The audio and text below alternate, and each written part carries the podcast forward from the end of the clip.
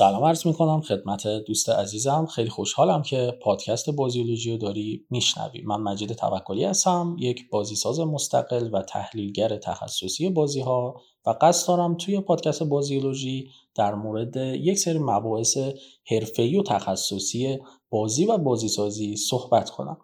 اول از همه اینو بگم که آقا می‌دونم خیلی اختلاف افتاد بین این قسمت که خب قسمت چهارم سری پادکست بازیولوژی هست با قسمت قبلی که خب ریمستر جی تی ای بود در مورد صحبت کردیم. و خب می‌دونید دیگه آقا خبر خبر کذبی بود. یعنی اون گروه سازنده برگشت گفت که اصلا کلا کنسلش کرد. ما خب اینو می‌دونستیم کلی در موردش بحث کردیم دلیل آوردیم و گفتیم که آقا این خبر اصلا صحت نداره. و پیش بینیمون هم خب درست از آب در اومد و اما این یک ماه یا فکر می‌کنم حتی بیشتر یک ماه که نبودم چون یک سری ها فکر می‌کردم من پادکست رو ول کردم. نه آقا ما تازه شروع کردیم. یکم مهمترین کارهایی که داشتم می‌کردم سایت بازیولوژی بود و خب خبر خوبی که دارم اینه که آقا سایت بازیولوژی فاینال شد البته یه مدت بود ما سایت داشتیم ولی خب soft launch بود.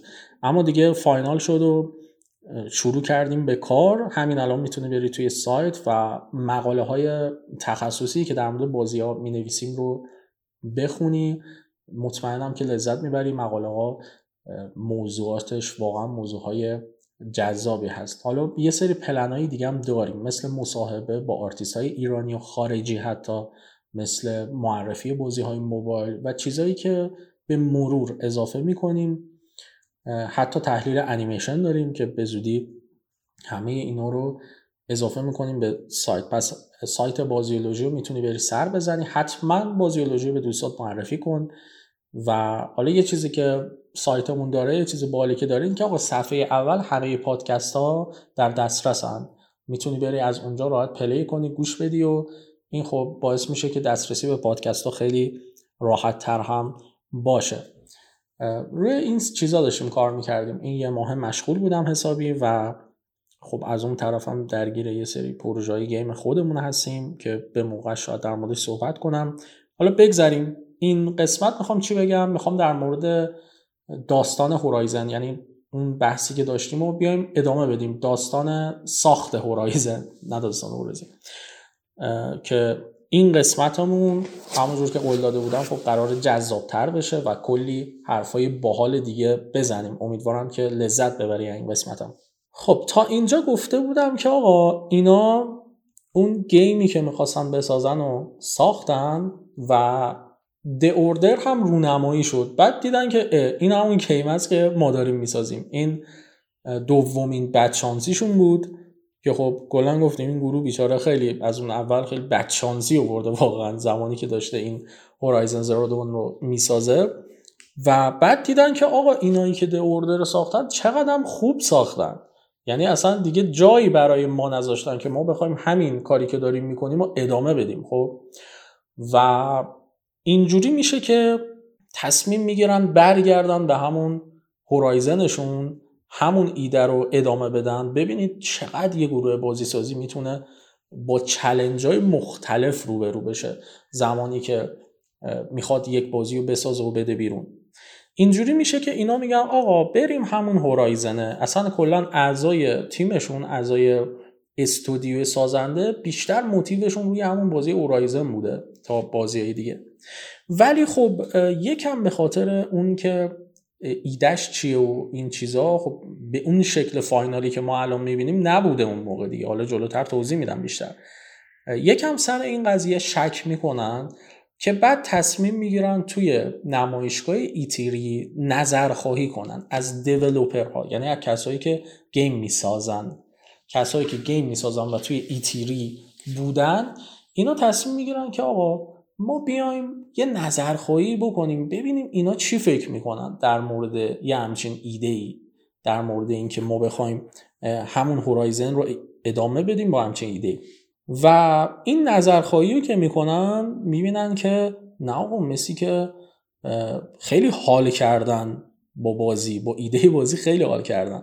حالا این ایده ای که میگم همون ایده ای که تا همونجا در اومده بود و هنوز کامل کامل نشده بود به این شکل فاینالی که ما امروزه داریم می‌بینیم. همین باعث میشه که گروه سازنده موتیو بیشتری بگیره اعضای گوریلا و تصمیم جدی بگیرن که ما خب باید هورایزن رو ادامه بدیم به ساختنش اون ایده دیگر ول کنیم که خب دو تا ایده فیل شده داشتن تا الان وسط های ساخته همین هورایزن که توی پادکست قبل مفصل در صحبت کردیم یکیش هم که خب البته یه اشاره بهش کردم. اول همین پادکست. این میشه تصمیم قطعیشون هورایزن ولی خب یه سری چلنجایی این گروه داره که براشون مهم میشه و بهش فکر می‌کنن. دو تا چلنج خیلی مهم داشتن در واقع. اولش اینه که آقا گوریلا تا حالا بازی اوپن ورلد نساخته. حق دارن دیگه. مثلا یه بازی خطی که کیلزون بود و کلا اصلا اول شخص بود و یه چیز دیگه.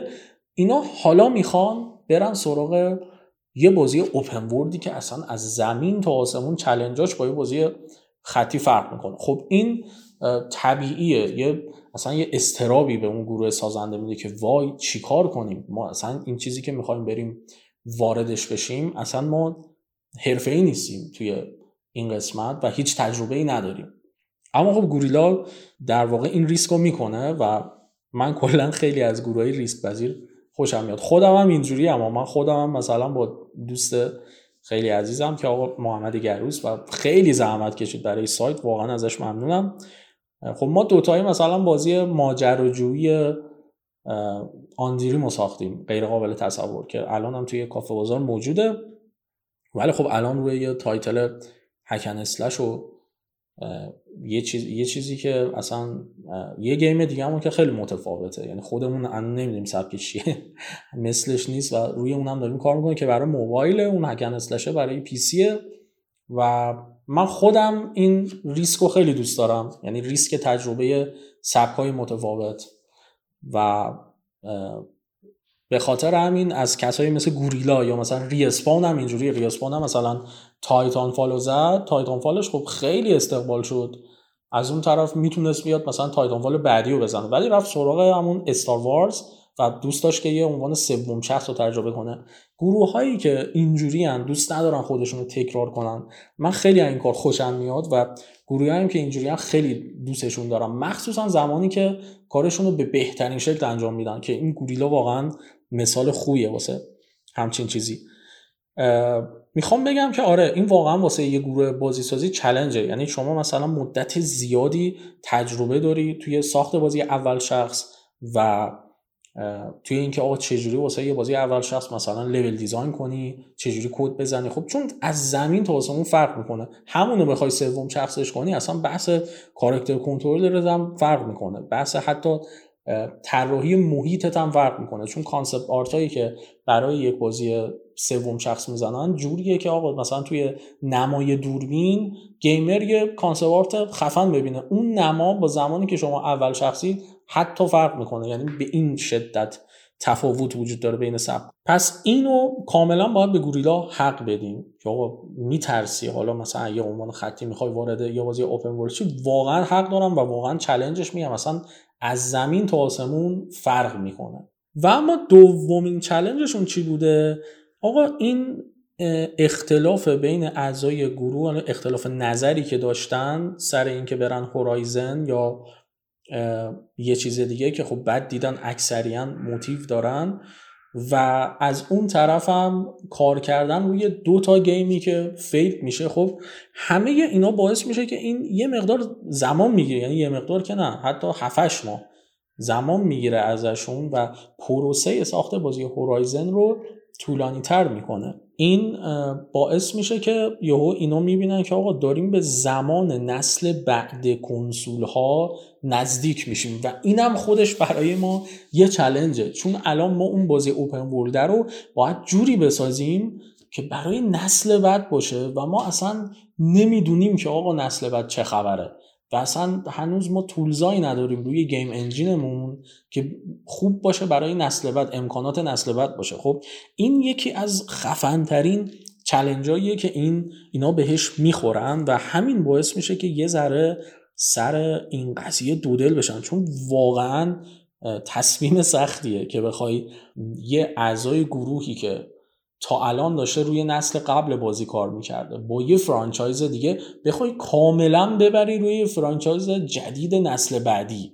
یعنی یه تجربه کاملا جدید. این میمونه که تو اصلا از صفر بخوای دوباره شروع کنی. و یه چیزی به سوال اینو گفتم یه نکته من در مورد کلا ساخت game بگم. شاید خیلی از کسایی که گیمرن یا کسایی که می‌خوان بازی ساز شن و کلا حالا علاقه مندن به این موضوع این موضوع رو ندونن ولی ببین مثلا توی طراحی وب خب توی مثلا برنامه نویسی وب یا چه می‌دونم مثلا برنامه نویسی اپلیکیشن مثلا جاوا اینا جوریه که تو مثلا دو سه تا اپلیکیشن می‌سازی دستت را میفته خب؟ از اونجا به بعد از همون سورس می‌تونی استفاده کنی برای اینکه کپی کنی. مثلا تو اگه با Java بیای یه اپلیکیشن فروشگاه بزنی خب اون template تو می‌تونی استفاده کنی برای اینکه بری مثلا باش n تا نرم افزار Java سفارش بگیری بزنی خب؟ یا سایت هم همینطور سایت هم که می‌زنی یه template میشه که می‌تونی باش n تا سایت دیگه بزنی یه edit ساده می‌کنی میشه یه سایت دیگه خب؟ چیزی که می‌خوام بگم اینه که آقا game اینجوری نیست. خب game واقعا اینجوری یعنی زمانی که تو مثلا کدای بازی اول شخص رو می‌زنی اون کدایی که درست می‌کنی اون ابزاری که استفاده می‌کنی فقط تا زمانی به دردت می‌خوره که می‌خوای همون بازی رو ارتقا بدی. خب؟ و اگه تو مثلا بخوای یک بازی دیگه کلا با یک game design دیگه بزنی احتمال اینکه یه چیزی از اون به دردت بخوره خیلی کمه. یعنی فکر کنم یک درصد باشه. احتمالش که همون یک درصد هم تو کلی باید edit کنی اون کدو که این ور به دردت بخوره. خب؟ به خاطر اینکه خب کلا مکانیکش فرق داره حسش فرق داره game design ـش فرق داره و این اتفاق توی game میفته و این خودش نشون میده که game ساختن چقدر سخته. یعنی تو دیگه حتی نمی‌تونی امیدی به این داشته باشی که کداتو مثلا کپی کنی game بعدی تو بسازی. نه واقعا همچین چیزی مگر اینکه بخوای همون game قبلیت رو ادامه بدی. که خب حالا یه چیزی هم که خب همه game رو دارن اینه که حتی اگه game قبلی هم ادامه پیدا کنه باز game جدیده version جدیده باز چیزای جدید داره. یه سری چیزا اضافه شده. بازم طراحی مرحله‌هاش از زمین تا با قبلیه فرق می‌کنه. خب یعنی تو دوباره باید روی source ت کار کنی و چیزای جدید اضافه کنی. اگه بخوای همون قبلی رو copy paste کنی که میشه DLC نهایتا. می‌تونی DLC بذاری ملت برن دانلود کنن مثلا بازی تو بازی کنن. ولی version جدیدت بازم تغییر داره اما خب وابسته به همون core یه که مثلا واسه version قبلی نوشته. البته اگه نخوای عوضش کنی. اینو گفتم که قشنگ دیگه مشخص بشه که آقا گیم سازی واقعا سخته. حالا می‌دونی گیم واقعا متاسفانه مظلومه. حالا تو مملکت ما که خیلی مظلومه و اصلا نگم براتون بازی سازها واقعا مظلومن. یعنی اصلا معلوم نیست این بیچاره چه زحمتهایی می‌کشن پشت پرده. چون نهایتا اون محصول حالا تو یک جامعه مخصوصا جهان سومی که مثل جامعه ما نهایتا میگن آقا این گیم این بازیه دیگه. بازیه. فکر می‌کنم مثلا مسخره بازیه. اصلا حواسشون به این نیست که بابا این بازی یک هنره یه آرت مجموعه ای از چندین تخصص و توانایی که در کنار هم جمع شدن یک اثری رو خلق کردن و یک رسانه قویه که از دل همین رسانه قوی هزاران هزار تأثیرات شگفت انگیز می‌تونه در بیاد. تأثیراتی که روی انسان گذاشته میشه روی همون گیمری که داره در واقع بازی رو بازی می‌کنه. ولی خب این دیگه حالا من خودم هم بازی سازم دیگه. واقعا میگم این خیلی سخت می‌کنه کارو. از اون بر حالا یه سری مشکلات خانوادگی که کارتو درک نمی‌کنن یا نهایتا مثلا من خیلی وقتا مثلا ازم بپرسن اولم که نمیگم ولی کسی هم بفهمه معمولا میگن که خب کار اصلی چیه؟ اینکه بازیه دیگه میری بازی می‌کنی. یا خیلی وقتا شده مثلا میگن یه کار پیدا کن مثلا وقتای خالیت برو گیم سازی. بابا ما این گیمه اصلا وقت خالی واسه ما نمی‌ذاره ساختنش انقدر سخت و مشکله. حالا من برم یه کار دیگه کنم. خب این مشکل ها واقعا وجود داره و همه جا هم هست و همه جا هم هست. شاید الان فکر کنی که مثلا فقط تو ایرانه. نه خیلی از های خارجی هم من باشون صحبت می‌کردم. این مشکل واقعا دارن. یعنی اصلا نه که این بیس حالا گیم بازیه یه تفریح و سرگرمیه. فکر می‌کنن بقیه فکر می‌کنن که مثلا گیم هم می‌سازی دیگه مسخره بازی. یعنی به این فکر نمی‌کنن که خب چه جوری این داره ساخته میشه. این یه چیز طبیعی هم هست دیگه. ما باید قبول کنیم. البته خب یه سری کشورها طبیعتا اطلاعاتشون بالاتره و خب تو کشور ما هم یه سری حالا کسایی که امروزی تر هستن برای مثلا نسل های جدیدتر خب یکم بیشتر براشون تعریف شده است که این گیمه مثلا سختتره و ساختنش مثلا چلنجی تره حتی خود تو که داره اینو گوش میدی مطمئنم که جز این دسته هستی. چون اصلا پادکست بازیولوژی برای اینجور افراد هست. به خاطر همین ما تخصصی تر صحبت می‌کنیم در مورد این موضوع ها okay بگذارم سر تا در نیارم. پس دو تا challenge خیلی خفن داشتن. حالا اینا میان چیکار می‌کنن برای اینکه ریسکشون رو کم کنن؟ میان تصمیم می‌گیرن که آقا ما بیایم دو تا game بسازیم برای اینکه ریسک کارمون رو کم کنیم. حالا این دوتا game ی چیه؟ یکیش همون کیلزونیه که الان اکثر بچه های گوریلا دیگه باهاش آشنان استاد شدن خبره شدن سه تا کیلزون زدن تا الان و حالا میگن بیایم چهارمیش هم بزنیم. خب؟ و مهمترین هدفی که از ساخت کیلزونه دارن چیه؟ میگه ما که الان داریم به نسل بعد نزدیک میشیم. ما بیایم کیلزونه رو بزنیم که بیایم اونور گیم انجینمون رو بروز کنیم برای نسل بعد. خب؟ این اگه بیاد روی یه پروژه ای که ما تجربه شو داریم خیلی بهتر از اینه که ما بریم یه اوپن ورلد بسازیم که اصلا فعلا نمی‌دونیم چی به چیه. بخوایم اونجا گیم انجین ارتقا بدیم که زمان بیشتری هم از همون می‌گیره. خب این تصمیم جالبی بوده که گوریلا می‌گیره و تصمیم می‌گیرن کیلزون چهار رو بزنن که حالا علاوه بر این که خب متخصصن کلا توی این زمینه game engine شون هم بروز کنن با یک پروژه‌ای که توش در واقع آشنا هستن و می‌دونن که باید چیکار کنن. اینجوری میشه که چون اینم بگم خب دوتاشو با یه game engine ساختن ببین اینم خیلی حرفه و یعنی game engine ی که برای ساخته یک بازی اول شخص بوده اینا اومدن ارتقا دادن به یک game engine ی که الان میشه باهاش یک سوم شخص open world ساخت. اینم خیلی حرفه. یعنی چقدر ابزار باید به این game engine اضافه شه؟ چقدر اینا کد زدن و حالا جدا از این که حالا تکنولوژی های نسل جدید کنسول هم باید اضافه کنن. خب اینم واقعا خیلی تلاش می‌خواد خیلی کار می‌خواد و game engine شون هم game engine دسیما هست. حالا یه fact خیلی باحال من در مورد این میگم به زودی که یه fact در مورد دسیما میگم. حالا تا آخر این پادکست باش که به موقعش حتما میگم. چیز جالبیه. از اون طرف هم میگن آقا هورایزن هم بیایم همین prototype ی که ساختیم این ایده ای که داریم و استقبال شده بیایم اینم ادامه بدیم دوتا رو با هم پیش ببریم و بذاریم که ایده های هورایزن هم کامل بشه. خیلی از ایده هایی که ما توی نسخه final می‌بینیم از اینجا به بعد در واقع توی هورایزن شکل می‌گیره. حالا جالبه بدونی که از اونجایی که گوریلا خب خبره دیگه ساخت کیلزونه و توی کیلزون هم دیگه حتما می‌دونی که ربات نقش اساسی داره. یعنی ربات های زیاد ربات های ماشینی توی کیلزون زیاد طراحی میشه. خب اینا اولش یه همچین ایده ای داشتن که ما بیایم هورایزن هم اینجوری کنیم. یعنی اوپن ورد بازی این ربات هایی که حیوان شکله اصلا اولش قرار نبوده که اینا های رباتیک داشته باشن. خب اولش اومدن یه سری ربات ها طراحی کردن و گفتن همینا رو تو بازی بذارن. ربات های ماشینی چیزایی که توی کیلزون هم زیاد دیدیم. یعنی اصلا ایده حیوان های رباتیک نبوده.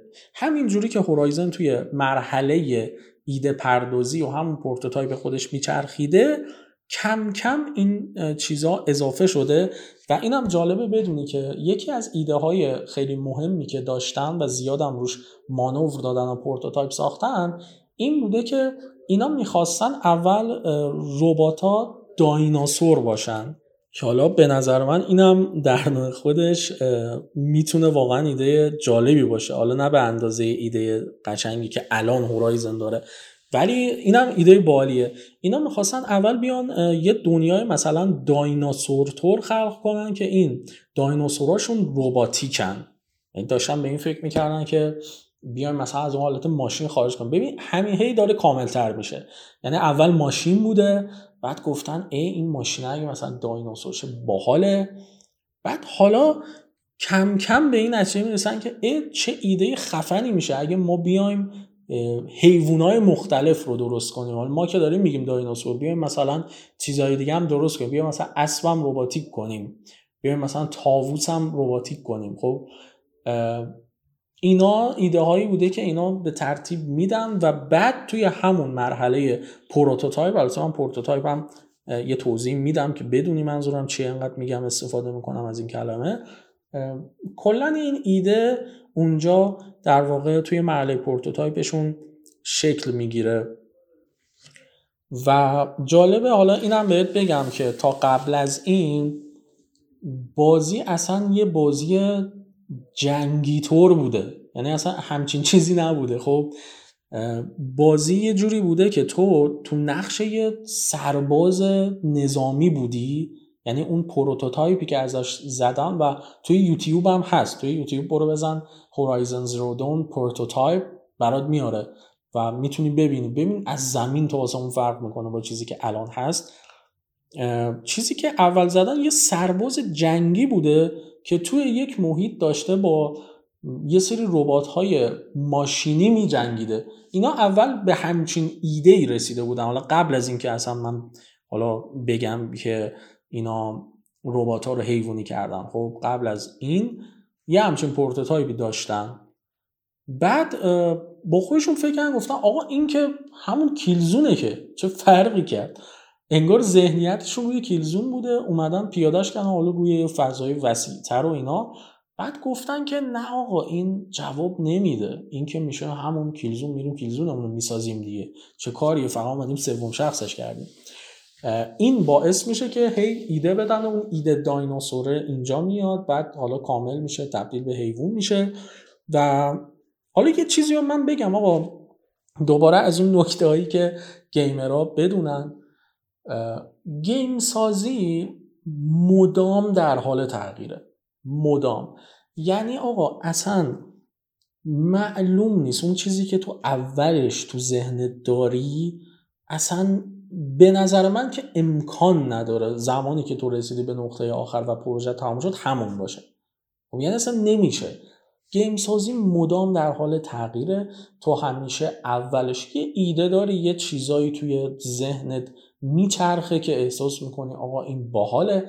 بعد میری پیادش می‌کنی توی همون مرحله prototype. بعد اصلا ممکنه ببینی باحال نشد. فرق می‌کنه با اون چیزی که تو ذهنت بود. یه سری توهم بود توی ذهنت خب. بعد می‌بینی باحال نشد ایدت ها عوض می‌کنی یه ایده باحالتر. بعد می‌بینی آقا مثلا چه می‌دونم با شمشیر داره می‌زنه.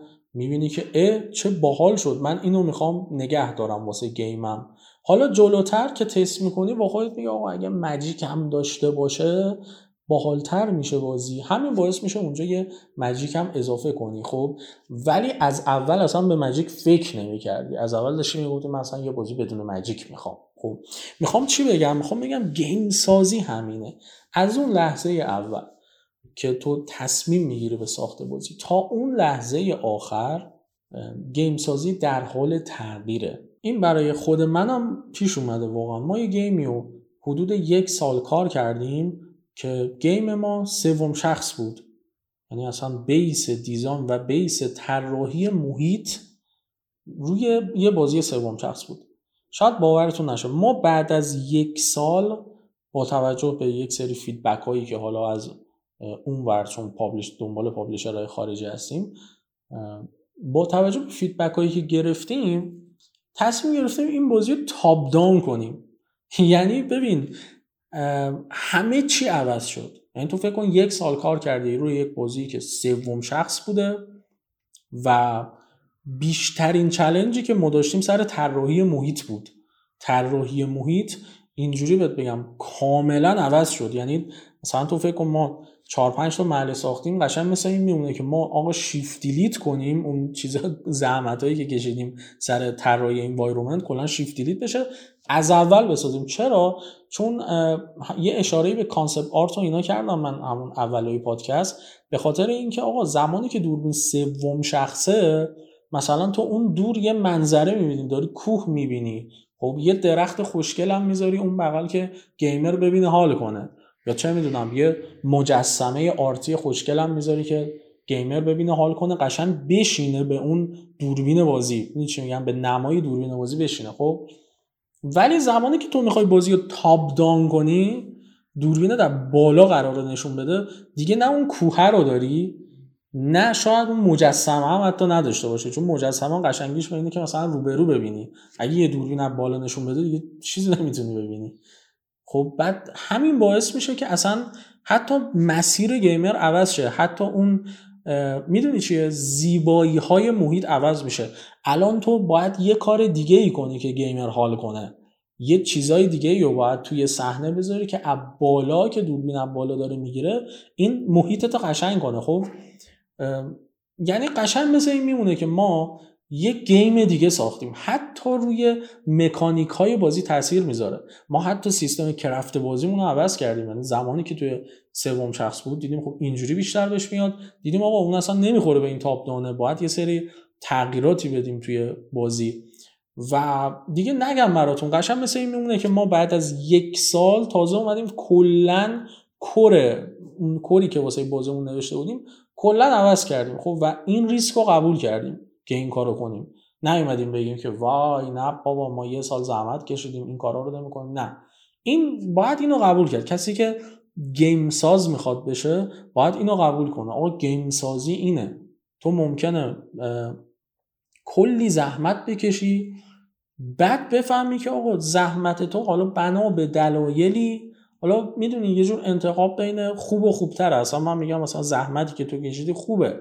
ولی واسه اینکه خوبترش کنی باید ساختمون رو خراب کنی از اول بسازی. خب این چیزا طبیعیه توی game سازی. این اتفاقا یه چیزیه که خیلی از برنامه نویس ها من دیدم و خیلی از آرتیست ها از این فراری ان. یعنی حاضر نیستن این تغییر کردن رو قبول کنن. این تغییر کردن توی روند پروژه. مثلا آرتیست میاد یه art می‌زنه دیگه هر چی می‌خوای باید صحبت کنی. بابا این art زدی دستت هم درد نکنه. ولی ما الان تصمیممون عوض شده. ما الان فهمیدیم که مسیر دیگه رو باید بریم که اون مسیر واسه بهتره. تو بی زحمت این art تو مثلا اینجوری تغییر بده این concept art ی که زدی. حاضر نمیشه.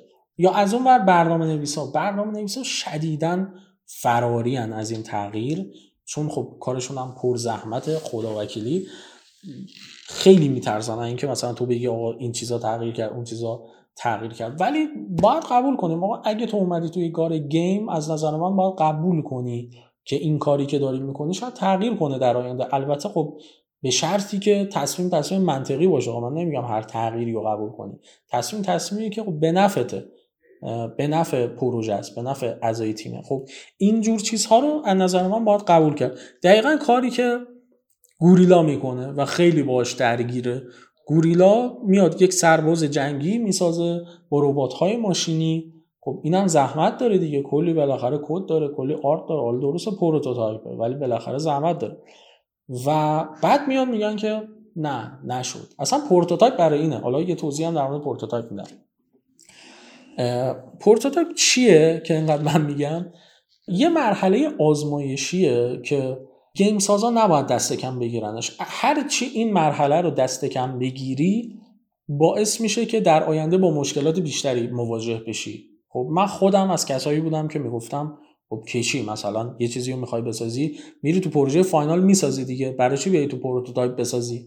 چرا اصلا باید همچین اتفاقی بیفته؟ خب خیلی اون اولا که مثلا game سازی کار می‌کردم خیلی برام روشن نبود که اصلا چیه. تا اینکه وارد یه سری پروژه خیلی حرفه‌ای شدم و فهمیدم که این موضوع خیلی اهمیت داره. خب prototype یک فازیه که تو میای استارت می‌زنی. از اون چیزهایی که توی ذهن تو حالا توی game design ذهن game designer توی آرتیست هر کسی دیگه ای که هست اینا دور هم جمع میشید ایده دادین و می‌خواین ببینید که آقا این ایده اصلا ارزش اینو داره که من مثلا زندگیمو بذارم مثلا game رو بسازم یا نه. مثلا باحال میشه یا نه. این چیزا مشخص میشه. اینکه تو ایدت ایده باحالی هست یا نه. prototype پس یه همچین چیزیه. یعنی همتون جمع میشید کنار هم ایده های بازی و روی یه چیزی که آقا final نیست. خب مثلا اگه یه character چه دشمن داری توی بازی این مدل دشمن قرار نیست مدل final باشه. حالا بری مثلا پول بدی به modeler اینو برا طراحی کنه texturing کنه animate بزنی. خب نه این کارهای final رو لازم نیست بکنی. یه character آماده تو اینترنت دانلود می‌کنی میاری اونجا مینشونی یه چهار خط کد می‌زنی ببینی چجوریه و بعد تستش می‌کنی. ببینی که آقا اصلا خوب میشه. حتی کد زدنات هم باید خلاصه باشه توی prototype. مثلا اگه قرار دشمنت راه بره حالا لازم نیست چه می‌دونم انیمیشن ست کنی یا animator بزنی و اینا. یه translate براش بنویسی که این فقط این ور بره اون ور. خب برفرض. اون حس توی بازی رو سعی کنی درک کنی توی prototype. کاری که گوریلا به بهترین شکل ممکن انجام داده. ببین گوریلا اومده سرباز جنگیه رو ساخته. حتی توی prototype شون من دیدم با خمپاره داره می‌زنه به اون دایناسوره. اصلا این چقدر فرق می‌کنه؟ الان تیرکمون داریم. مثلا الوی الان تیرکمون داره. خمپاره بوده توی prototype شون. خب ولی چیزی که مهمه اینه که تو اون حس game یه رو سعی کنی توی مرحله prototype ت درک کنی بفهمی که آقا باحال میشه من الان خمپاره بذارم یا برم به جاش تیرکمون بذارم. خب بفهمی که الان دایناسور بهتره یا آدم بذارم به جای دشمنای بازی. خب این چیزیه که توی مرحله prototype مشخص میشه و آقا تو هر چی بیشتر روی prototype کارت وقت بذاری نتیجه بهتری اون برای قضیه می‌گیری. وقتی میری سراغ final کردن پروژه. خیلی از design های بازیت مشخص شده game design به ساختار قشنگش رسیده و از همه مهمتر می‌دونی چیه؟ احتمال تغییر کردن رو کم می‌کنی. زمانی که تو دو سه ماه روی prototype وقت گذاشتی کل فکراتو کردی که دیگه چی شده و چی می‌خوای بسازی احتمال اینکه توی مرحله ساخت یه تغییری ایجاد بشه که بخواد مثلا design بازی این چیزات رو تغییر بده خیلی کمتر میشه. بنابراین ریسک ساخت تو میاد پایین تر البته بگم نمی‌خوام بگم کلا دیگه امکان نداره ولی کمتر می‌کنه این قضیه رو. خب پس prototype مهمه. هرچی بیشتر رو prototype وقت بذاری از اون ور game ت بهتر میشه توی مرحله final. و حالا یه چیز جالب دیگه بگم. یه مرحله دیگه هست بعد از prototype. به اسم vertical slice. vertical slice هم یه چیزی تو مایه های همون prototype ه با این تفاوت که خیلی نزدیکتره به اون بازی اصلی که می‌خوای بسازی. خب یعنی توی vertical slice مکانیکا خیلی نزدیکه به بازی final. دیگه مثل prototype نیست که ناقص کد زده باشی. از اون ممکنه حتی از یه سری مدل ها استفاده کنی که مدلات مثلا فاینالن. vertical slice برای چیه؟ برای اینه که مثلا تو یه قسمت game تو کامل کردی یه ساعت دو ساعت game تو کامل کردی می‌خوای اینو نشون یه publisher ی بدی مثلا feedback بگیری. خب ببینی که مثلا پول بهت میده می‌تونی سرمایه جذب کنی واسه اینکه ادامه بدی. حالا اون یکی دو ساعت خب خیلی باید نزدیک باشه به نسخه final ت دیگه که publisher بتونه تصمیم بگیره. البته این باز میگم بستگی داره و publisher ای که کل بازی ازت می‌گیرن. اصلا اینجوری نیست که بگن که ما support ت می‌کنیم با دو ساعت game ی که ساختی. نه اینجوری نیست. اما ممکنه feedback های خوبی بدن. اما الان من بیشتر صحبتم سر prototype ه و اصلا کلا پادکستمون بیشتر در مورد اون بحث همون prototype ه بود. خب بگذریم بریم سراغ صحبت های دیگه. پس اینا با خودشون میگن نه آقا نشد. این داره شبیه همون کیلزونه میشه و میان ایده های دایناسور رو از اون ور ایده حیوان های روباتیک و اینا رو اضافه می‌کنن. بعد خودشون هم خب میان اصلا اون player اصلیشون رو تغییر میدن به داشتن تیرکمون و یه سری چیزای اینجوری و اون سلاحهای خفن مثل خمپاره رو حذف می‌کنن. می‌رسن به یک بیس باحال و خفن. یعنی میگن که آقا الان این درسته. این الان نسبت به کیلزونمون متفاوت شد باحال شده ایده ایده باحالیه پروتوتایپشون رو بازی می‌کنم. میگم نه واقعا این ارزش داره روش وقت بذاریم. الان می‌رسن به یه چیز خیلی باحال و تصمیم می‌گیرن همین فاز رو ادامه بدن. در کنارش هم که دارن کیلزونه رو می‌سازن. حالا جالب اینجاست که با کیلزون game engine شون هم update کردن طبق ابزارها و تکنولوژی هایی که توی نسل جدید لازمه و حالا همین هورایزن هم توی اون دسیما پیاده سازی کردن و دارن می‌سازن. خب حالا بریم سراغ ادامه این ماجرای جذابی که گوریلا داره. می‌رسن به یه جایی که خیلی دوباره براشون challenge یه. اونم چیزی نیست جز داستان پردازی بازی و طراحی ابزار کوست بازی. داستان پردازی و میرن یک کارگردان خوب میارن. آقا من واقعا به نظرم یکی از بهترین شخصیت پردازی هایی که من توی گیم دیدم هورایزن داره. واقعا قشنگه. یعنی از همون بچگی شروع می‌کنه به نشون دادن شخصیت اصلی که الویه. بعد تو قشنگ احساس می‌کنه اون بزرگ شدنه اون به قدرت رسیدنه اینکه الوی مهارت پیدا می‌کنه توسط اون راست کسی که الوی رو بزرگ می‌کنه واقعا این احساس میشه و خیلی قشنگ کارگردانی شده خیلی قشنگ داره شخصیت پردازی می‌کنه و این یکی از نقاط قوتیه که هورایزن به نظر من داره. جالبه که یک سال و نیم اینا روی سیستم کوست و داستان پردازیشون کار کردن. خیلی قضیه جالبه. ببین چقدر زحمت داره ساخته گیم. یک سال و نیم فقط به این فکر کنی که چجوری توی این بازی قصه بگی. و البته پیاده سازی و فنیش هم خب خیلی مشکله. مخصوصا زمانی که بازی اوپن ورلد میشه. خیلی پیچیده میشه این چیزا. اما برام سیستم کوستش خب اینا توی کیلزون که کوست نداشتن تجربه ای نداشتن در این مورد. و حالا این یکم برای من عجیبه. یعنی مثلا ما خودمون حالا من و محمد با هم کار می‌کنیم دیگه. دو نفره کار می‌کنیم ما همه چی رو می‌سازیم. من نمی‌دونم اینا چه جوری مثلا یک سال و نیم حالا داشتن رو کوست کار می‌کنن آقا انقدر دیگه زحمت نداره نمی‌دونم. بعد جالب اینجاست که اونا چند نفرن. چند نفرن بعد چند سال تجربه دارن هر کدومشون. اما خب ساپورت مالی هم شدن و خیلی اوضاعشون ما بهتره طبیعتا. که توی ایران داریم بازی می‌سازیم. ولی خب خیلی انقدر واقعا طول نمی‌کشه. من نمی‌دونم چیکار کردن که. ولی به هر حال زحمتیه که کشیده شده یک سال و نیم روی سیستم کوست و داستان کار کردن و حالا از اینجا به بعد یه سری چیزای باحال فنی می‌خوام تعریف کنم. مثلا اومدن برای game engine شون یه ابزاری ساختن یک ابزار procedural. کسایی که برنامه نویسن می‌دونن من چی میگم. و برای art محیطشون یک ابزار procedural طراحی کردن. حالا procedural یعنی چی؟ منظورم چیه؟ یعنی آقا توی طراحی محیط انسان دیگه نقش نداشته باشه. یعنی تو نیای مثلا یه درخت رو به صورت دستی بگی که آقا من دوست دارم درخت اینجا باشه. خب؟ میای یک ابزار هوشمندی طراحی می‌کنی که با تنظیم چند تا عدد و پارامتر به تو یک خروجی میده یک خروجی پروسیجوال بهش میگن اینجور چیزا.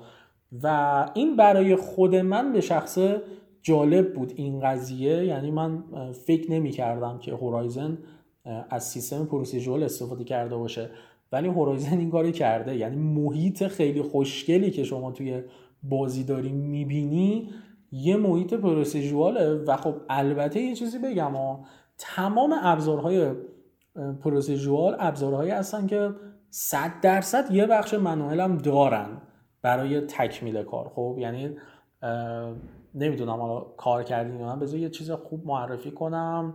کسایی که با Unity کار می‌کنن ویژیتیشن استودیو رو یه تست کنید. می‌تونم بگم که اصلا بدون ویژیتیشن استودیو محاله توی Unity بخوای environment خوب بزنی. خب environment procedural Vegetation Studio یه ابزاریه که دقیقا این کارو می‌کنه. و مثلا ببین اینم خب پارامترهایی که تو ست می‌کنی ابزار manual رو بهت میده. یعنی چی؟ یعنی مثلا آقا اگه یه درخت رفته چه می‌دونم توی یه سنگ یا مثلا رفته توی یکی از object هایی که تو گذاشتی تو محیط یه ایریزر بهت میده. یه پاک کن میده که تو بری اون درخت رو پاک کنی. خب یعنی یا شاید هم بخوای حتی جاشو عوض کنی. این چیزها رو بالاخره دارن.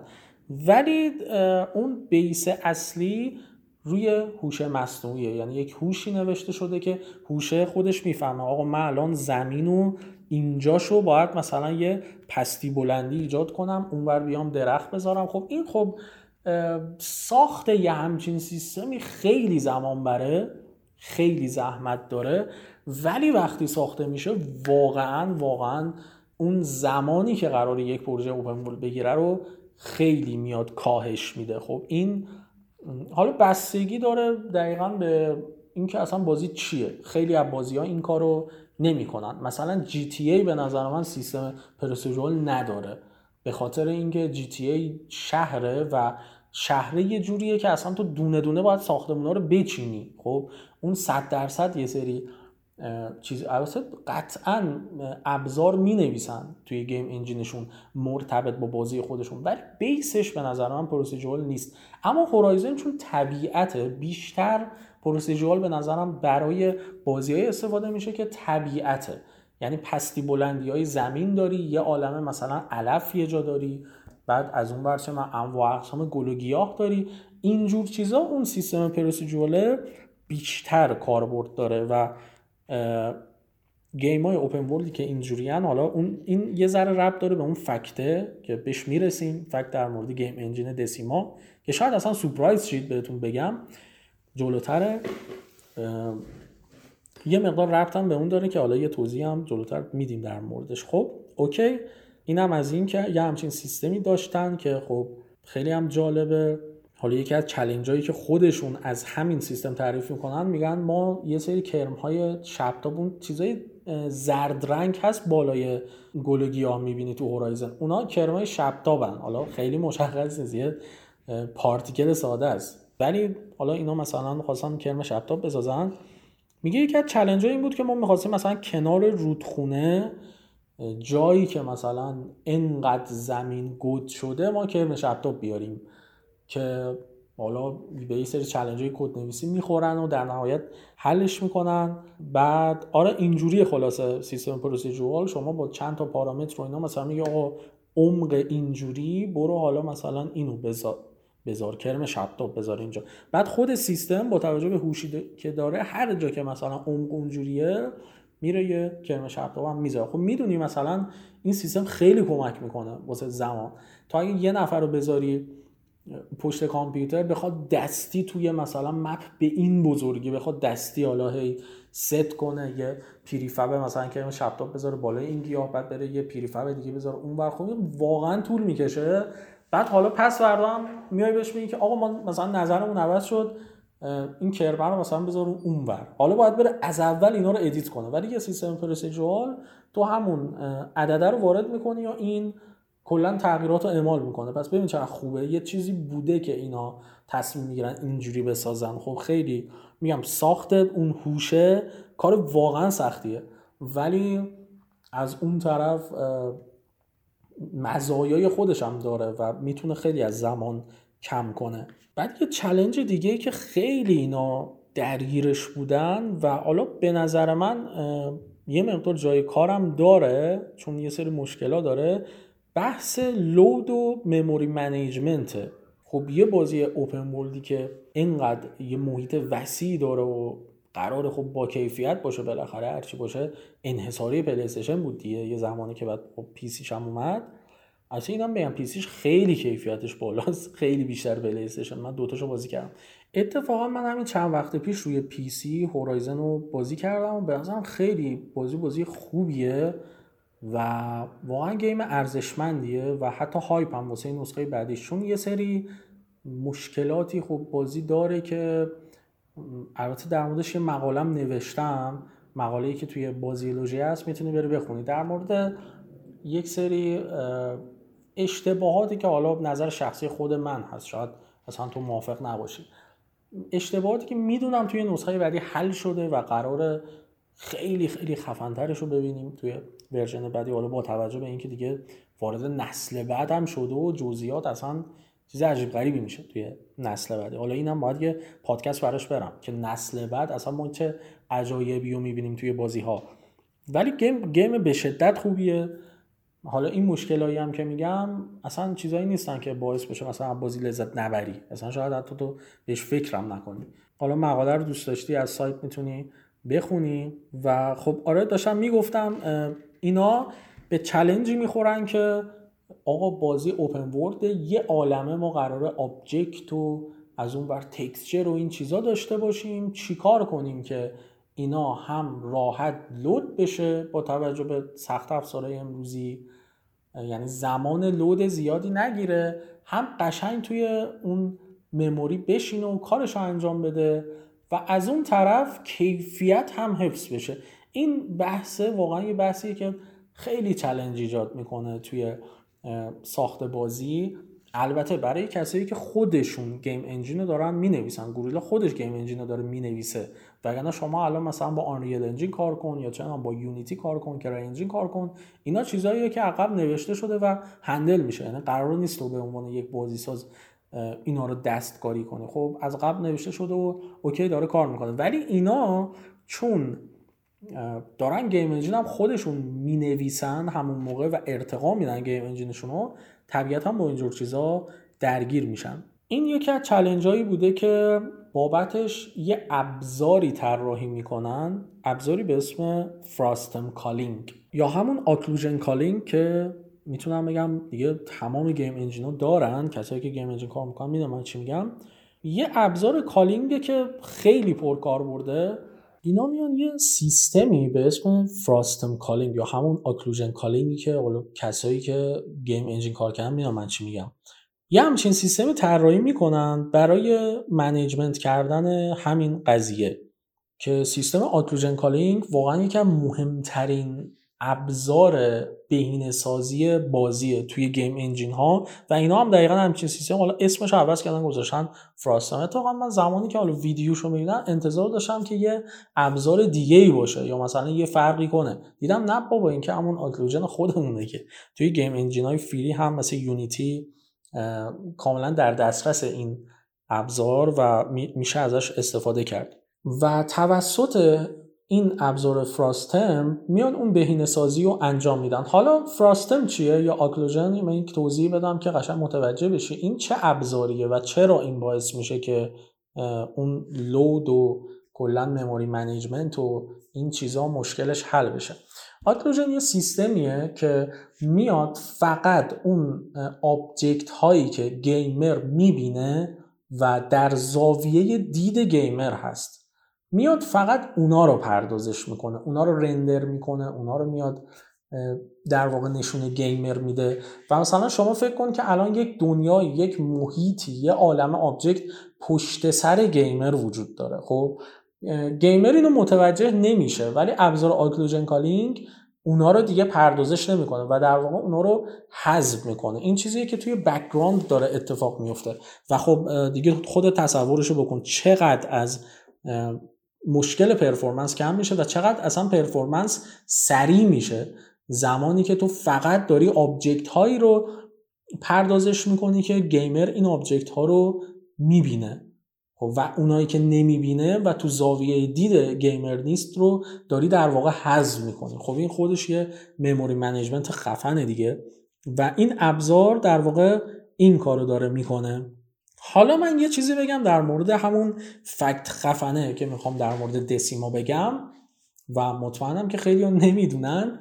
اونم اینه که آقا بازی Death Stranding بازی کوجیما با این game engine ساخته شده. بله بازی کوجیما با game engine دسیما ساخته شده. game engine ی که Guerrilla Games برای بازی هورایزن توسعه داده. و بیشتر از هفتاد نفر از اعضای گوریلا همکاری کردن با کوجیما برای ساخت دفسترنگی یعنی گوریلا و کوجیما اسمشون هم خیلی به هم دیگه میاد. گوریلا و کوجیما با هم همکاری کردن واسه اینکه دفسترندینگ ساخته بشه. یعنی آقا قضیه چی بوده؟ من یه توضیح بدم که چرا اصلا این اتفاق افتاده. مطمئنم که شاید اصلا تعجب کردی یا سورپرایز شدی. با خودت گفتی بابا کوجیما کوجیما مگه خودش گیم انجین نداشت. ببین قضیه این بود که کوجیما تا زمانی که با کنامی همکاری می‌کرد اینا روی Fox Engine بودن و Fox Engine واقعا قوی بود. یعنی یکی از game engine بود که من لذت میبردم ازش. یه طرف مثلا باش PES میساختن یه طرف میومدن باش Metal Gear Solid میساختن. یعنی game engine اصلا ته قدرت بود. هر چیزی بخوای می‌تونی باش بسازی. بعد از اون طرف آقا حالا جدا از بحث quality گرافیکی که حالا زمان خودش یعنی الان هم شما Metal Gear Solid رو نصب کنید واقعا کیفیتش خوبه. خب چه برسه به اون موقع؟ اصلا یه جاهایی از این حالا کشور افغانستان که map شون بوده اینقدر خوب در آوردن فکر می‌کنی واقعیه اینقدر نور پردازی خوبه تو Fox Engine. و حالا PES هم که خب بالاخره دیگه ثابت شده است. از اون ور خب اون همون demo ی P.T. که اومده بود اونم Fox Engine بود. و کلا اینجوری بهت بگم خب Fox Engine خیلی game engine قوی بود. حتی یه سری چیزا حالا من نمی‌دونم حقیقته یا نه ولی من شنیده بودم این engine حتی زبان برنامه نویسیش هم ژاپنیه. یعنی ژاپنی توش کد می‌زنن یعنی اینقدر بومیه. خب و این خب خیلی چیز عجیبه. این مسی که برای کنامی بوده که خب کوجیما هم به خاطر اون همکاری میاد این کار ولی زمانی که کوجیما جدا میشه از کنامی خب یه challenge ی که اینجا الان کوجیما بهش می‌خوره یه ای. من از چه game engine ی استفاده کنم؟ حالا جالب اینجاست که سراغ Unreal Engine نرفته. حتما یه چیزی می‌دونسته که سراغ Unreal Engine نرفته. و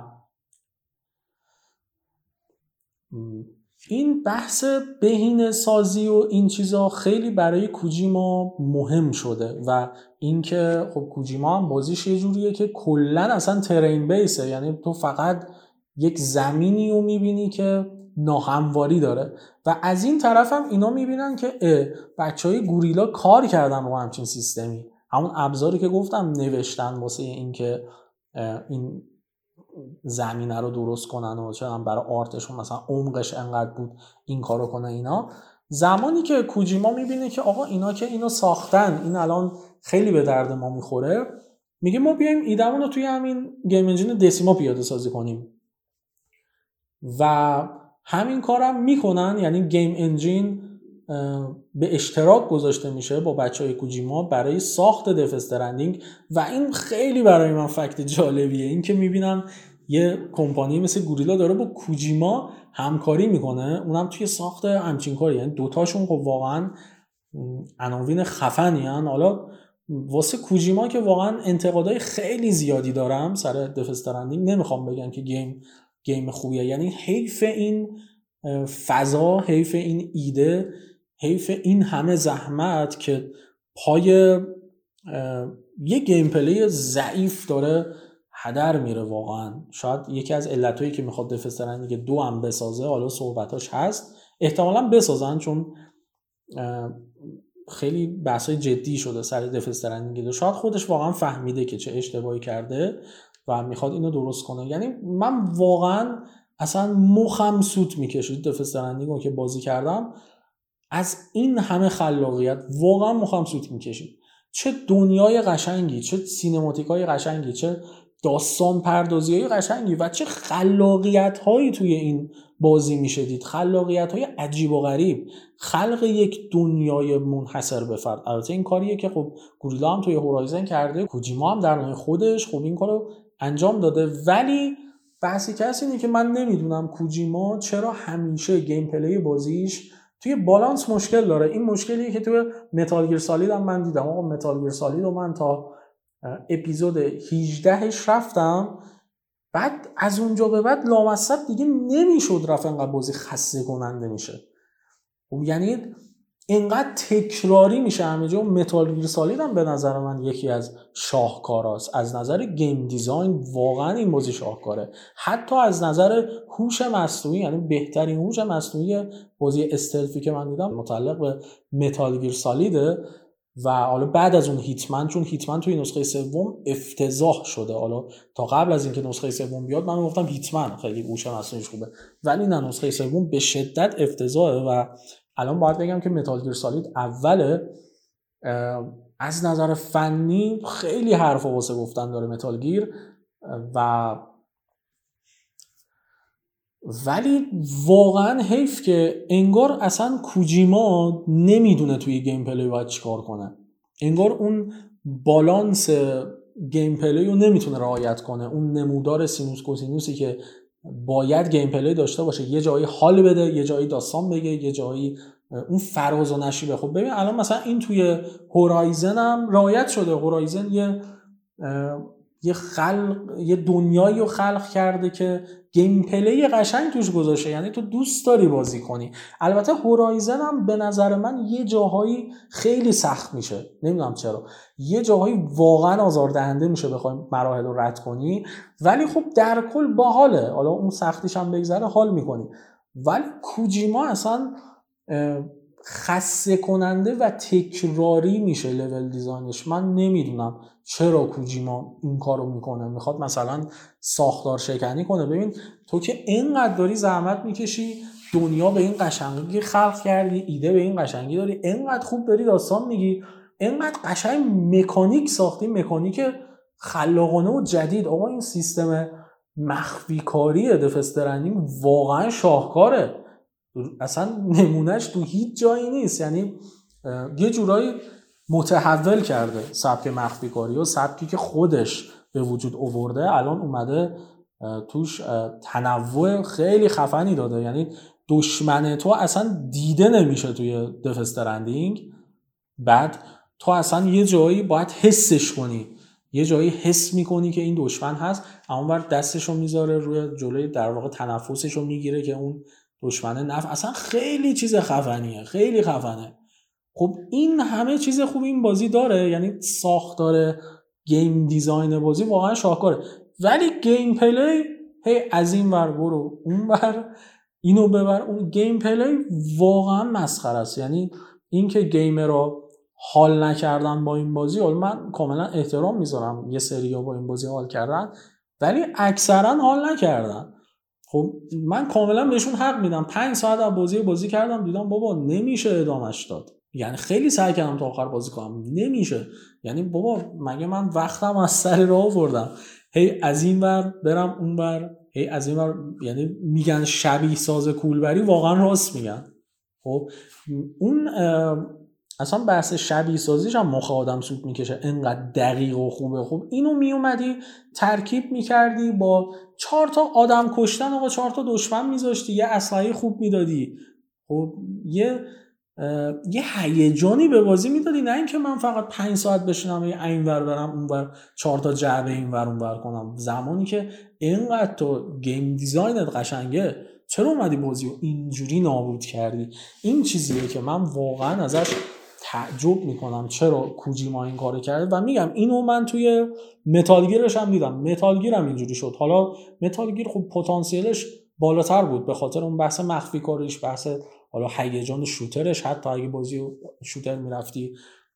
ولی در نهایت خسته کننده می‌شد و من بعدش فهمیدم 40 تا اپیزود داره متالگیر یعنی من اپیزود 18 ش خسته شدم.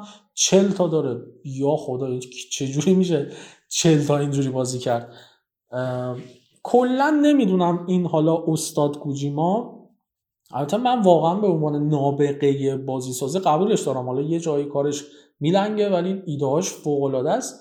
این آدم من نمی‌دونم چرا نمی‌تونه بازیشو design gameplay بازیشو نمی‌دونم چرا نمی‌تونه design کنه بازی نمی‌تونه بالانس کنه و gameplay فراز و نشیب داره قشنگ نمی‌تونه طراحی کنه. نمی‌دونم چرا. یعنی شاید اعتقادش اینه که باید اونجوری باشه gameplay ش ولی خب به مذاق خیلی ها خوش نمیاد این کاری که کوجیما داره می‌کنه. و واقعا حیف حیف این همه زحمت. حالا شاید خودش هم به این نتیجه رسیده و می‌خواد Death Stranding دو رو اصلا به خاطر همین بده حالا ببینیم چی میشه. آیا درستش می‌کنه یا نه. حالا همونجوری که گفتم گروه بازیسازی کوجیما Kojima Production اصلا به خاطر سیستم همین frustum و occlusion culling ش بوده که می‌فهمه مثلا اینا همچین چیزی ساختن تصمیم می‌گیرن با هم همکاری کنن برای همون بحث memory management و این چیزا. حالا چیزی که می‌خوام بگم اینه که آقا مثلا بازی قبلی کوجیما که Metal Gear Solid بود خیلی بیشتر نیاز داره به اون بحث بهینه سازیه که به فوق ترین شکل ممکن توی Fox Engine اینا این کار کردن. یعنی واقعا یکی از بهینه ترین بازی هایی که من بازی کردم Metal Gear Solid ی که اصلا آدم میمونه. اینا چه الگوریتمایی به کار بردن که بازی حتی روی یه سیستم ضعیف هم به خوبی اجرا میشه و خیلی روونه. خب چرا حالا میگم بیشتر نیاز داشته که حالا این کار کردن؟ چون توی Metal Gear object هایی که دیده میشه نسبت به Death Stranding خیلی بیشتره. الان شما مثلا Death Stranding رو بازی کن ببین بازی کلا یه terrain ه یه زمین بازی. خب یعنی یه زمین خیلی بزرگه که پستی بلندی داره و texture شده. همین هیچ چیز دیگه ای دیده نمیشه توی محیط. یعنی اصلا object ی نداری اصلا لوکیشن های خاصی نداری. چرا؟ یه اون جاهایی که مثلا میری اون بارتو خالی می‌کنی اونا یه لوکیشن هستن که اونقدر سنگین نیستن که نیاز داشته باشه حالا به یه بحث performance ی مثل occlusion culling که حتما توش پیاده سازی بشه. نه و کلا اصلا زمینه و این performance ش خیلی راحت تر بوده نسبت به Metal Gear Solid و میگم challenge ی که خب کوجیما از جدایی با کنامی در واقع می‌خوره اتفاقی که باش مواجه میشه اینه که دیگه Fox Engine نداره. وگرنه مطمئن باش که اصلا این کارو نمی‌کرد. چون Fox Engine توی Metal Gear Solid دیگه خودش رو ثابت کرده توی بهینه سازی و میگم مثلا پیچیده ترم بود نسبت به Death Stranding 100 درصد از عهده Death Stranding هم برمیومد ولی چون engine نداشتن و خب اینا الان یا خودشون باید game engine بنویسن از صفر که خب خیلی هزینه داره یا باید برن game engine رایگان استفاده کنن که با چی بزنه دف و Unity رو که اصلا ولش کن. میمونه CryEngine و Unreal Engine احتمالا اونام تست شده یعنی 100 درصد تست شده تا ببینن چی میشه. بعد از اون طرف هم خب کلی باید پول بده به Epic یا به Crytek. اینا علتاییه که خب با این game engine ا کار نکردن. بالاخره یکی مثل کوجیما برای خودش کسیه دیگه. یعنی نیاد مثلا با یه game engine ی که خودشون ساختن کار کنه یه ذره شاید براش ضایعم باشه حتی. بعد خب بالاخره اونورم که می‌فهمه Guerrilla game engine نوشته و تصمیم می‌گیرن که استفاده کنن و در واقع بهینش کنن برای خود بازی Death Stranding شون حالا نکته جالبی که الان یادم افتاد بگم اینه که آقا Fox Engine خود کنامی هم دیگه ازش استفاده نمی‌کنه و طبق یه تصمیم خیلی عجیب غریبی که گرفته داره نسخه بعدی PES که تغییر نام پیدا کرده به ای فوتبال داره با آنریل انجین می‌زنه. اصلا من موندم. واقعا موندم که این چه تصمیمیه. و حالا تریلرش هم دیدم خیلی بد بود. یعنی انگار مثلا بازی واسه 7 سال پیشه. علتش اینه که اینا از اول دارن اون فوتبال رو پیاده سازی می‌کنن توی یه گیم انجین جدید. خب مثل این میمونه که یه چرخو که قبلا ساختی از اول بسازی. و علتی که حالا این داره و من حدس می‌زنم اینه که کنامی با توجه به تغییر سیاستاش و اینکه دیگه اصلا game جدی دیگه این کمپانی تولید نمی‌کنه اگه دقت کنی. و PES هم چون مخاطب داره مجبور ادامه بده. کنامی احتمالا اصلا دیگه پول اینو نداره که بخواد Fox Engine ش واسه نسل بعد توسعه بده. یا شاید داره به این فکر می‌کنه که من اگه توسعه بدم کلی باید خرج کنم.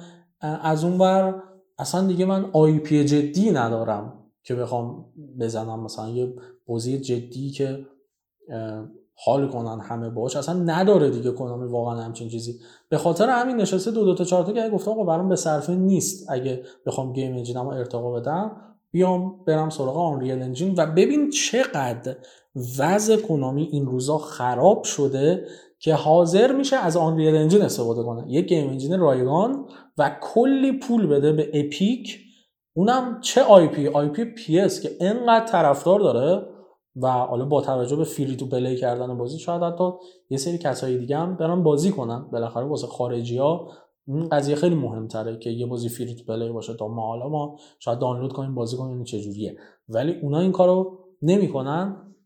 چون طبق قانون قانونی که تو کشورشون هست و قانون کپی رایت اصلا غیر مجازه حتی مجازات داره. حالا برای ما همچین چیزی نیست. طبیعتا براشون مهمتره ممکنه مخاطبای PES بیشتر بشه و از اون سود بیشتری به Epic بده و کنامی اینو قبول کرده. پس ببین چقدر وضعش خرابه و چقدر به ضررش بوده. اگه Fox Engine رو می‌خواسته مثلا توسعه بده. این هم کلا یه fact باحالی بود. حالا این بحث همکاری بین کوجیما و گوریلا.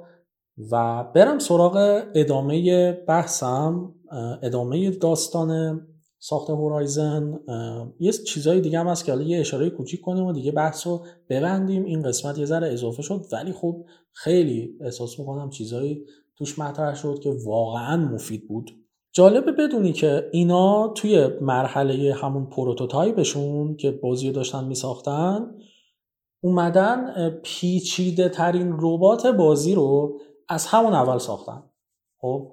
یعنی یه رباتی طراحی کردن که همه چی داشته باشه. یعنی هر چلنجی که توی کد نویسی داشتن پیاده کردن روی یه ربات. این خیلی جالبه. چرا دارم اینو میگم؟ چون این برای من که گیم می‌سازم شخصا خیلی جالب بود. تا حالا به همچین چیزی فکر نکردم. حالا دارم میگم که اگه تو هم game سازی شاید دوست داشته باشی تو هم این روش استفاده کنی.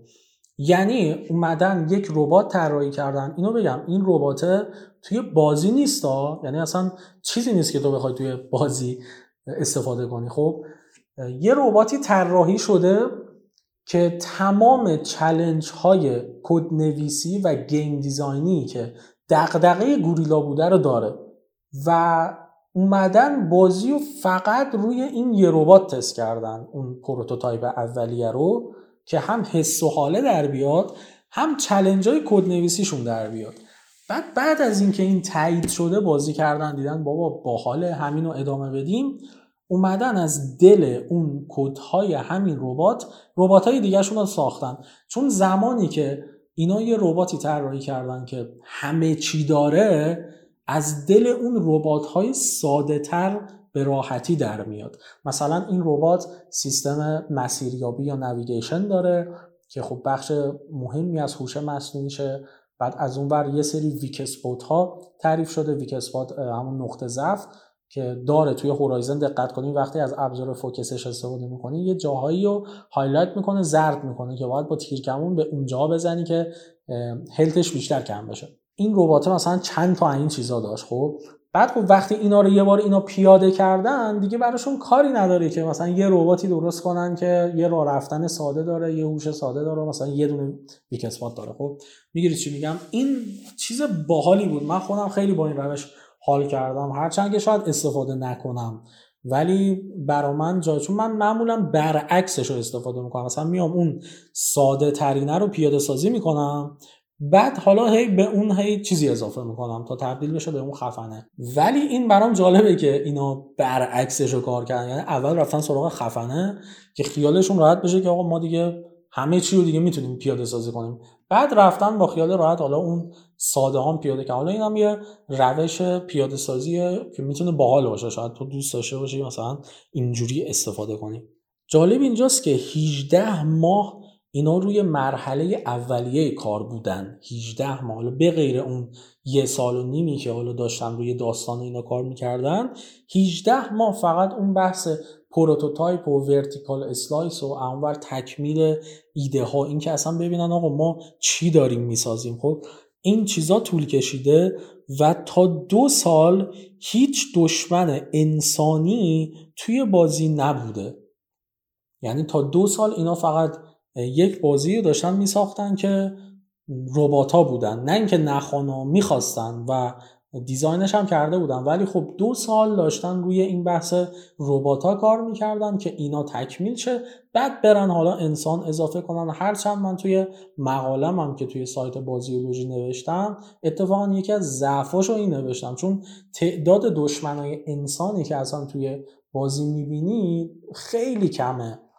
و این خیلی یه ذره برای من عجیب غریبه. یعنی حیف مپ به این خوشگلی که مثلا یه چهار تا کمپ نداره که بری مثلا بکشی اون دشمن رو. و فقط گوریلا این وسط خواسته با روباتی برای گیمر با اون حیوانای روباتیک خواسته برای گیمر چلنج ایجاد کنه که حالا هم موفق بوده هم نبوده. خیلی جاها که توی مقالم در مورد این چیزها خیلی توضیح دادم. و یه نکته جالب در مورد صداگذاری کار بگم. صدای روباتیک حیوانایی که میشنوی همش از حیوانای واقعی طراحی شده. خیلی جالبه. یعنی اینا مثلا اون زرافه اون چه یه تاووسای گنده داره از اون ور اسب داره. همه اینا رو اینا اومدن صدای واقعی همون حیوونا رو گرفتن بعد با نرم افزار edit صدا اومدن اینو روش کار کردن در واقع sound design کردن و روباتیکش کردن.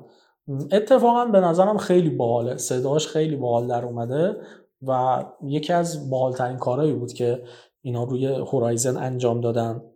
در نهایت هم یه چیزی بگم و کلا پادکست رو ببندیم و بریم. در مورد تأثیر گذاری که داستان بازی حتی روی مردم داشته روی گیمرهایی که بازی می‌کردن طبق چیزی که حالا خود نویسنده بازی کارگردان بازی گفتن این بود که ما ایمیل های خیلی زیادی می‌گرفتیم از کسایی که بازی بازی کردن.